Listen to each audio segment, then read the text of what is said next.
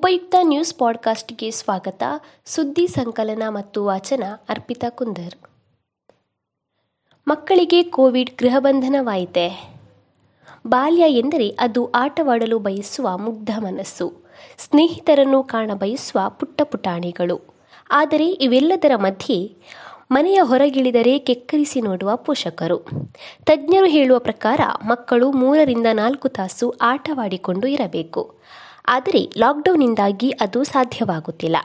ಇದರಿಂದ ಲಾಕ್ಡೌನ್ ಕೆಲವರಿಗೆ ಅತೀವ ಒತ್ತಡವನ್ನು ಉಂಟು ಮಾಡುತ್ತಿದೆ ಇದರ ನಡುವೆ ಕೊರೋನಾ ಮೂರನೇ ಅಲೆ ಮಕ್ಕಳನ್ನು ಗುರಿ ಮಾಡುತ್ತದೆ ಎನ್ನುವ ಸುದ್ದಿ ಹೊರಬಿದ್ದ ಮೇಲಂತೂ ಹೆತ್ತವರು ಇನ್ನಷ್ಟು ಆತಂಕಕ್ಕೊಳಗಾಗಿದ್ದಾರೆ.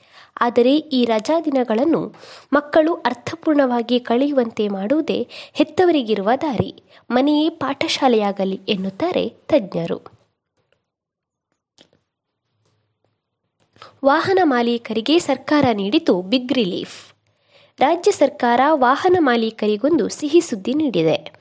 ಕೊರೋನಾ ತಡೆಗೆ ಲಾಕ್ಡೌನ್ ಘೋಷಿಸಿರುವ ಹಿನ್ನೆಲೆ ವಾಹನ ಸಂಚಾರಕ್ಕೆ ನಿರ್ಬಂಧ ಇರುವುದರಿಂದ ಮೇ ತಿಂಗಳ ಮೋಟಾರು ವಾಹನ ತೆರಿಗೆ ಪಾವತಿ ಮಾಡುವುದಕ್ಕೆ ವಿನಾಯಿತಿ ನೀಡಿ ಸರ್ಕಾರ ಆದೇಶ ಹೊರಡಿಸಿದೆ.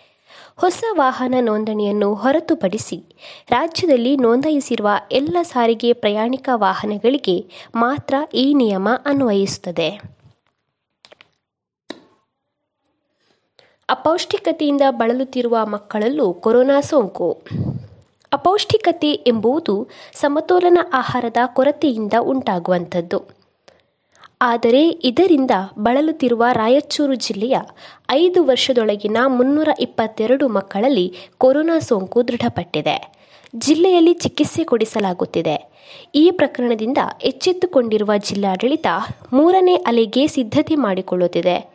ರಿಮ್ಸ್ ಆಸ್ಪತ್ರೆಯಲ್ಲಿ ಮಕ್ಕಳಿಗಾಗಿ ಇನ್ನೂರು ಬೆಡ್ಗಳ ಕೋವಿಡ್ ವಾರ್ಡ್ ತೆರೆಯಲು ಜಿಲ್ಲಾಧಿಕಾರಿಗಳು ತೀರ್ಮಾನಿಸಿದ್ದಾರೆ ಎಂದು ಮೂಲಗಳು ತಿಳಿಸಿವೆ. ನಂದಿನಿಯಲ್ಲಿ ಹೆಚ್ಚುವರಿ ಹಾಲು.